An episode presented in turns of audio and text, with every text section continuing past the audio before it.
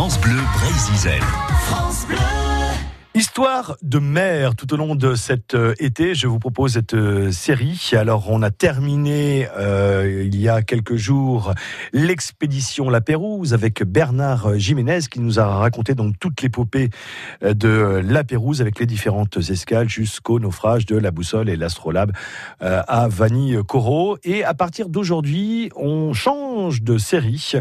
On va parler de l'histoire universelle de la navigation avec François Bellec qui habite en Bretagne il est euh, officier de marine, né à Brest. Il a parcouru toutes les mers euh, du monde avant de prendre la direction du Musée national de la marine et de terminer sa carrière avec tout de même le grade de contre-amiral. Et donc, il a publié une vingtaine de livres, dont deux tomes, de gros tome consacré à l'histoire universelle de la navigation. C'est très riche, très bien illustré.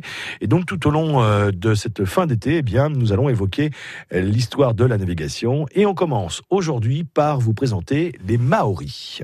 Les Maoris ont été ceux qui sont partis les premiers, on peut dire qu'ils sont partis aux environs de 1500 avant Jésus-Christ. À cette époque-là, il y a des navigations intenses en Méditerranée. On trouve des exemples euh, formidables à Knossos, euh, à Dar el-Bahari en Égypte euh, ou à Santorin, de peintures montrant des, les premières marines de l'histoire, je dirais, montrant des bateaux qui sont en train de naviguer. Mais ça ne quittait pas la terre de vue. Alors que les Maoris, eux, avaient traversé le, Pacifique. Ça a commencé comment Ça? A commencé par une série de migrations qui sont venus d'Asie, qui ont repoussé des peuples à travers le grand archipel d'Asie, et puis, le fil en aiguille, Maoris se sont trouvés euh, à aborder le, Pacifique. Ils sont passés par les Samoa. Des Samoa, ça a rayonné d'un peu partout, vers la Nouvelle-Zélande, vers euh, les îles de la Société, vers Hawaï. Et en fin de compte, ce qui est assez fascinant, et, ce que, les, scientifiques ont eu du mal à, comprendre au début, c'est qu'ils ont peuplé le Pacifique à contrevent.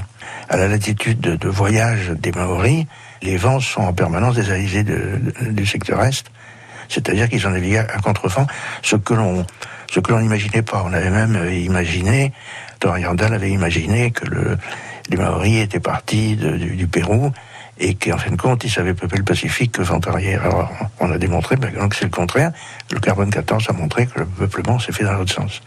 Alors, ils ont fait ça sur des bateaux tout à fait simples, mais extrêmement marins, puisqu'en fin de compte, ils ont inventé le catamaran. Hein. Ils ont inventé le multicoque. C'était des pirogues avec un balancier, soit un balancier sous le vent, ça fait le catamaran, soit un balancier contrepoids au vent, ça, c'est le pro, et euh, avec ces instruments tenant très bien la mer, dans des conditions évidemment d'un certain inconfort, mais c'est un peuple, ce qui a fait sa force, c'est que c'est un peuple qui vivait dans l'eau, alors que la mer faisait peur jusqu'au Moyen Âge, et bien après, et alors que les Occidentaux ne savaient pas nager, euh, les Maoris étaient comme des poissons dans l'eau ça a été un peuple, véritablement un peuple marin. Alors leurs voyages se sont sans aucun doute faits d'abord accidentellement, et puis ensuite, à partir de retours d'accidents de navigation, ils ont petit à petit trouvé des îles, des archipels, et mis au point une méthode de navigation euh, assez fascinante par les étoiles.